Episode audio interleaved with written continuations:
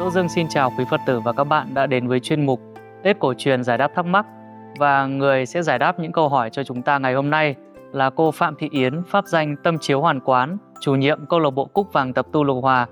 Vâng, con xin kính thưa cô, à, một năm cũ sắp qua đi, năm mới đang tới và con nghĩ rằng à, có quý Phật tử cũng đang à, rất là bận rộn trong công việc à, chuẩn bị ngày Tết. Và ở đây thì con có nhận được một câu hỏi liên quan đến một cái hoạt động mà hết sức quen thuộc. Và trước đây thì con cũng hay đi cùng mẹ con để ờ, làm cái việc này. Thì sau đây thì con xin gửi ờ, đến cô câu hỏi về việc ờ, xem chân gà để đoán vận mệnh tốt xấu cho cả năm. Vậy thì thực hư nó như thế nào? Vâng, con xin phép đọc câu hỏi ạ. Cháu chào cô Yến. Cháu mới về làm dâu ở nhà chồng được hơn một năm. Tết năm ngoái, cháu để ý thấy trước Tết, nhiều gia đình ở quê chồng cháu mua gà về nhà nuôi mấy ngày, rồi đến giao thừa hoặc ngày mùng 3 Tết, họ giết gà, luộc lên cúng gia tiên, rồi xem chân gà cúng để đoán vận mệnh tốt xấu trong năm. Cháu thấy họ chỉ quan sát đầu ngón chân gà, màu sắc, trạng thái các ngón chân co rút thế nào, cũng có thể dự đoán được trong năm nay gia đình làm ăn phát đạt hay không, vợ chồng con cái có ấm êm hạnh phúc không. Cháu không biết cách xem chân gà cúng đầu năm để đoán vận mệnh này liệu có đúng hay không. Cháu mong cô giải đáp ạ. Cháu xin cảm ơn cô. Vâng, con xin kính mời cô giải đáp thắc mắc cho bạn. À, kính thưa các ký đạo hữu và các bạn. À, theo cái cách nhìn của đạo Phật tức là tất cả cái gì đến với mình nó cũng có nhân duyên. Vì thế cho nên là Đức Phật ấy có thể nhìn thấy một sự việc nào đó ví dụ như là một cái tóc ở trên đầu của mình mà rụng xuống của một ai đó đức phật cũng biết được ừ, nhân duyên này thì việc gì sẽ xảy ra đến với thế giới cho nên đối với việc xem chân gà của mỗi gia đình luộc ừ, cái chân gà luộc lên ấy, mà thầy bói người ta có thể biết được những việc của gia đình mình, thì cái đó nó cũng không phải là hoàn toàn không đúng.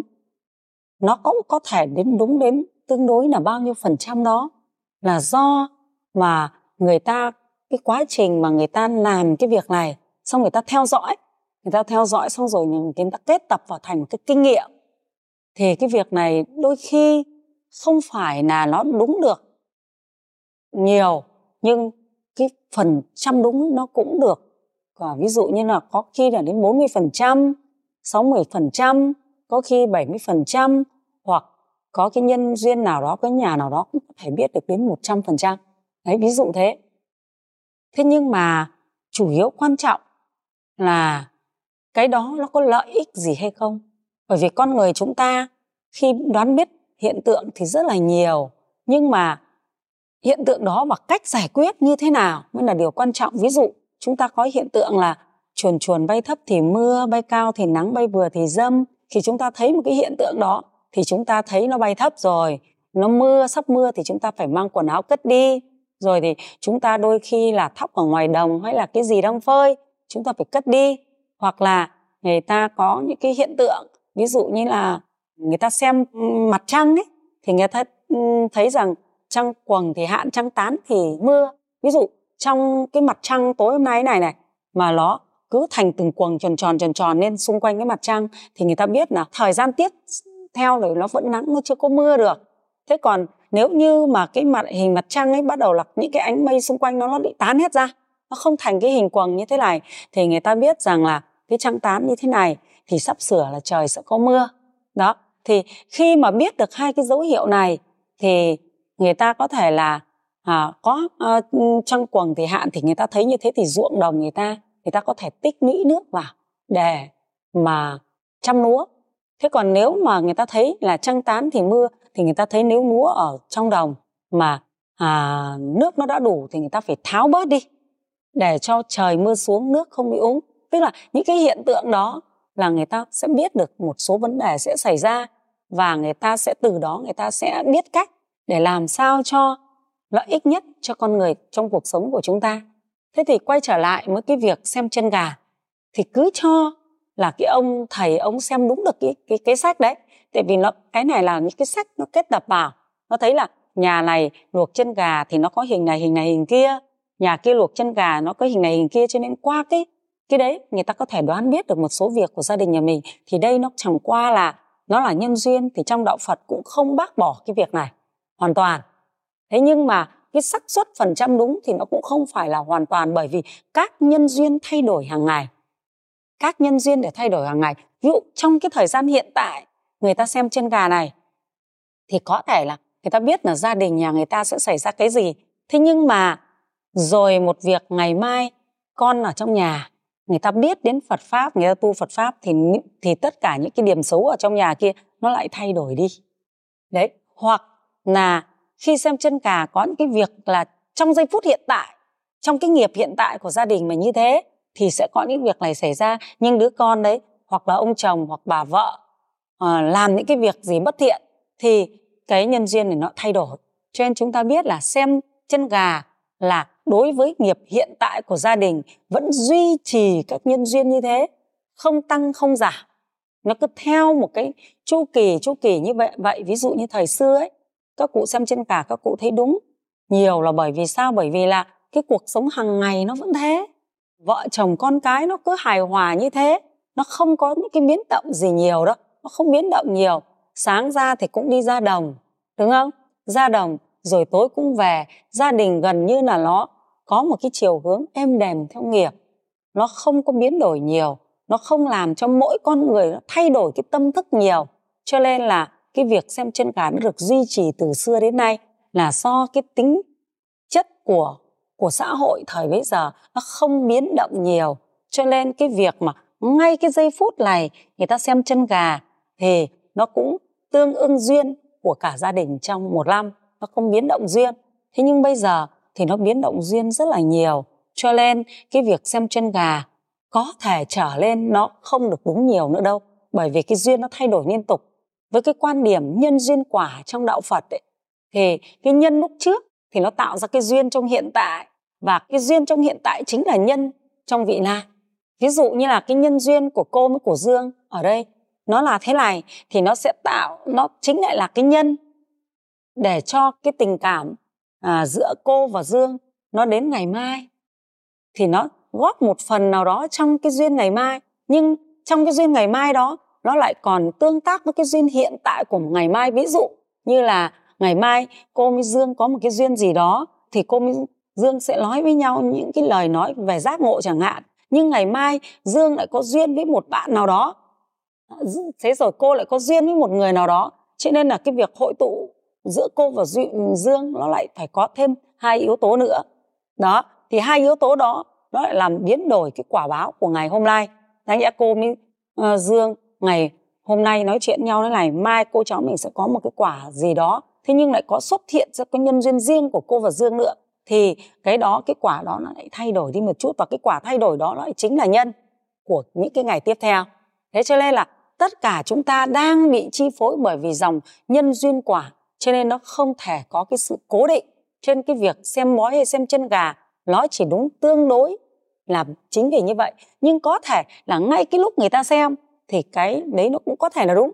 Nhưng mà do cái nhân quả nó có, nhân duyên quả nó có biến đổi, cho nên cái sự xem đó nó sẽ biến đổi đi, nó sẽ không đúng. Nó sẽ không đúng và cái đúng nó sẽ giảm đi do cái sự biến đổi trong cái mối quan hệ từng hàng ngày hàng ngày nó xảy ra với tất cả những người xung quanh thế vì thế cho nên chúng ta không bác bỏ hẳn. Thế nhưng chúng ta phải xem nó có lợi ích gì và có tác hại gì.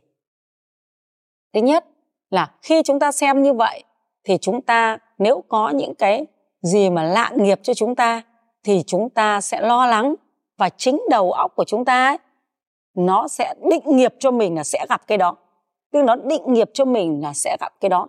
Thì trong nhà Phật ấy thì người ta gọi là giữ quả tức là giữ nhân tức là trong cái dòng nhân duyên quả, thì là ví dụ như là trong tiền kiếp trước, mình có làm cái việc gì ác đấy, thì đến năm nay là đến tháng 3 là mình sẽ gặp cái hạn gì đó là cái quả của lúc trước. Thì có thể người ta xem, người ta sẽ biết được tháng 3 mình gặp cái hạn gì đó. Thế nhưng do mình cứ áp mình không buông xả cái đấy đi. Mình cứ nghĩ là tháng 3 mình sẽ gặp quả, tháng 3 mình sẽ gặp quả này thì cái tâm lo lắng của mình thì nó giữ cho mình cái nhân từ quá khứ. Cái quả trong hiện tại là tâm mình cứ nghĩ đến nó nhiều quá thì mình cũng sẽ có những cái không tốt đẹp. Và cái đấy nó tương tự gần như xảy ra. Nó nó sợ như thế. Vì mình có cái tâm là giữ nguyên cái dòng nhân duyên quả này. Đó. Thế chúng ta không có những cái gì mà thoát nó ra được. Thế và à, tiếp nữa là khi mình đi xem như thế thì tâm mình lo lắng nó sẽ nhiều hơn. Tâm mình lo lắng nhiều hơn. Và có những cái thì từ cái tâm lo lắng đấy chúng ta lại làm nhiều cái việc nó bất thiện đấy nhiều cái việc nó bất thiện. Ví dụ như là mê tín mình lại này, giết thêm vài con vật nữa để cúng tế để giải cái hạn này đi. Thế thì giết thêm vài con vật thì là là mình tăng thêm nghiệp sát sinh rồi. Đó mình tăng thêm cái nghiệp sát sinh. Và chính trong hiện tại khi mà mình giết con gà đấy để mình đi xem cái chân ấy, thì cái quả của vừa giết con gà là nó chia trổ. Nó chia trổ. Thế mà trong cái xem chân gà mình sẽ xem được cái cái việc quả báo của các cái nghiệp quá khứ. Thế nhưng mà cái việc nuôi giết con gà để chúng ta đi xem chân gà, nó lại là một cái quả báo của việc sát sinh. Cho nên chúng ta có phải chịu lãnh thêm cái quả báo của việc sát sinh này. Thế và đương nhiên là cái quả báo của việc sát sinh thì chúng ta phải đi đến là không tốt về sức khỏe, có thể bị bệnh tật, có thể bị tai nạn. Thế rồi chúng ta giải quyết những cái sự việc mà chúng ta biết từ cái việc xem chân gà đó như thế nào mới là một cái điều quan trọng.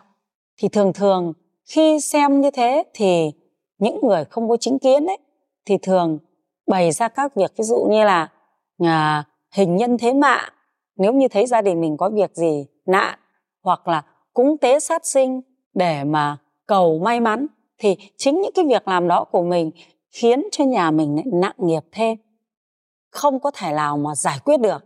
Nặng nghiệp thêm. Có những người người ta giải nghiệp như thế, xong rồi người ta thấy lại còn nặng hơn.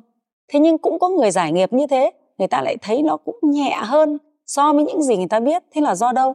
Là do trong gia đình. Có thể là trong cái thời gian đó, ai đó đã làm được cái việc phước gì đó, cho nên cái đó nó chuyển hóa đi. Cho nên cái lý nhân duyên quả là nó chi phối tất cả chúng sinh. Không ai ra khỏi cái dòng nhân duyên quả cả và chính cái dòng nhân duyên quả đó là suy nghĩ, lời nói và hành động của mình trong hiện tại. Vì thế cho nên chúng ta mới có cái chuyện là thay đổi được. Người ừ, bình thường tu mới có thể đắc đạo được. Chứ nếu như cứ xem chân gà như thế thì làm sao mà mà quyết định được người này đắc đạo hay không đắc đạo? Bởi vì người ta có thể không thay đổi được cái cái nghiệp cố định của người ta. Vậy đối với người đại tử phật thì chúng ta phải rõ biết, thứ nhất là không nên sát sinh thì sẽ có phước báo. Thế và không nên mê tín. Mê tín tức là chúng ta tin vào nghiệp nó là cố định, những cái việc gì đến với mình là cố định, không thể nào chuyển hóa được. Đó là mê tín. Mà chúng ta phải luôn luôn sống với nhân quả. Chúng ta có thể tự xem bói cho mình được. Chúng ta có thể tự xem để biết được cái gì sẽ xảy ra đến với mình ngay trong hiện tại. Ví dụ, nếu cả gia đình mình mà chúng ta đặt một cái nền tảng hướng thiện, thì chúng ta biết là gia đình chúng ta nếu có lạn nghiệp quả gì của kiếp quá khứ thì do cái nhân duyên mình làm những cái việc việc này, những cái việc giác ngộ, những cái phước thiện này thì gia đình mình sẽ đi đi làm và gia đình mình sẽ được chuyển hóa. Cho nên ở trong kinh dược sư, đức phật mới dạy, nếu thấy người bệnh ở trong nhà thì gia đình nên phóng sinh này nên tu trì giới này nên cúng dường này nên bố thí này. Đấy, thì mình sẽ chuyển hóa được nghiệp lực. Thế có phải là thấy hiện tượng trong gia đình có nhiều người ốm mà mình muốn sang năm này nó tốt đẹp lên? Thì mình tu tập, mình chỉ trai giữ giới, chịu khó tu bát quan trai giới. Thế rồi mình phóng sinh, mình cúng dường tam bảo, hồi hướng cái phúc cho mình nó được tốt đẹp lên. Rồi khiến cho mình có được cái sức khỏe, khiến cho mình có được cái tuổi thọ và mình có thể hồi hướng cái phúc đó để sám hối với những chúng sinh mà trong tiền kiếp hoặc ngay kiếp này, mình đã sát hại chúng, khiến nay mình mang cái nghiệp quả bệnh tật. Thế rồi trong cái việc làm ăn, nếu mình thấy gia đình mình, cái việc làm ăn năm ngoái nó khó khăn quá, thì năm nay mình lên sám hối tội trộm cắp, lừa đảo từ nhiều kiếp bởi vì trộm cắp, lừa đảo, khiến cho mình bị thất tài sản. Thế vì thế mà mình sẽ lên những cái dự định, có ít thì bố thí ít, có nhiều thì bố thí nhiều rồi cúng dường tu giới, rồi giúp đỡ mọi người để sinh ra cái phước báo cho mình, để cho mình có được cái nhân duyên để nhiều người giúp đỡ mình. Và mình bỏ đi những cái lời nói mà nguyền rủa mong muốn người khác, bị nghèo khổ. Thế rồi, từ bỏ những cái tâm ngã mạn về tài sản của mình, thì đấy là những cái mà mình có thể chuyển hóa được nghiệp lực của mình. Cho nên chúng ta có thể không không bao giờ cần xem chân gà mà chúng ta hãy xem nghiệp trong hiện tại của gia đình mình là nghiệp gì và tâm tính của những con người trong hiện tại của mình là gì, chúng ta sẽ biết là tâm tính này của mình, cho nên nó chiêu cảm cái nghiệp báo của gia đình mình. Cho nên ngồi lại, cả gia đình ngồi lại với nhau, xem là chồng có tâm tính gì, vợ có tâm tính gì, con có tâm tính gì, hướng thiện hay hướng ác, hướng hướng giác ngộ hay hướng mê lầm. Thì chúng ta mới biết là tổng hợp cái của chúng ta vào, cho nên chúng ta đang gặp cái quả báo này thế cho nên mỗi mỗi người đều có trách nhiệm giác ngộ, đều có trách nhiệm chuyển hướng thiện tâm lên thì mọi việc trong gia đình nhà mình nó sẽ có chuyển hóa. Và như vậy là chúng ta đã chủ động biết được nghiệp của gia đình mình, biết được nguyên nhân dẫn đến sự đau khổ của gia đình mình và chủ động làm chuyển hóa nghiệp của gia đình mình, chủ động mưu cầu hạnh phúc mà chúng ta lại hoàn toàn không lo lắng vì chúng ta giác ngộ cho nên chúng ta hoàn toàn không lo lắng. Chúng ta có được định tâm và chúng ta biết được cái gì, những cái điều gì mà đến với gia đình mình mình cũng tự biết được. Và chúng ta có thể mà thúc đẩy thật nhanh cái sự phát triển hạnh phúc trong mọi mặt của gia đình. Hoặc chúng ta có thể biết được gia đình mình chưa phát triển nhanh là do nguyên nhân gì, cho nên chúng ta bớt đi được cái phiền não. Đấy.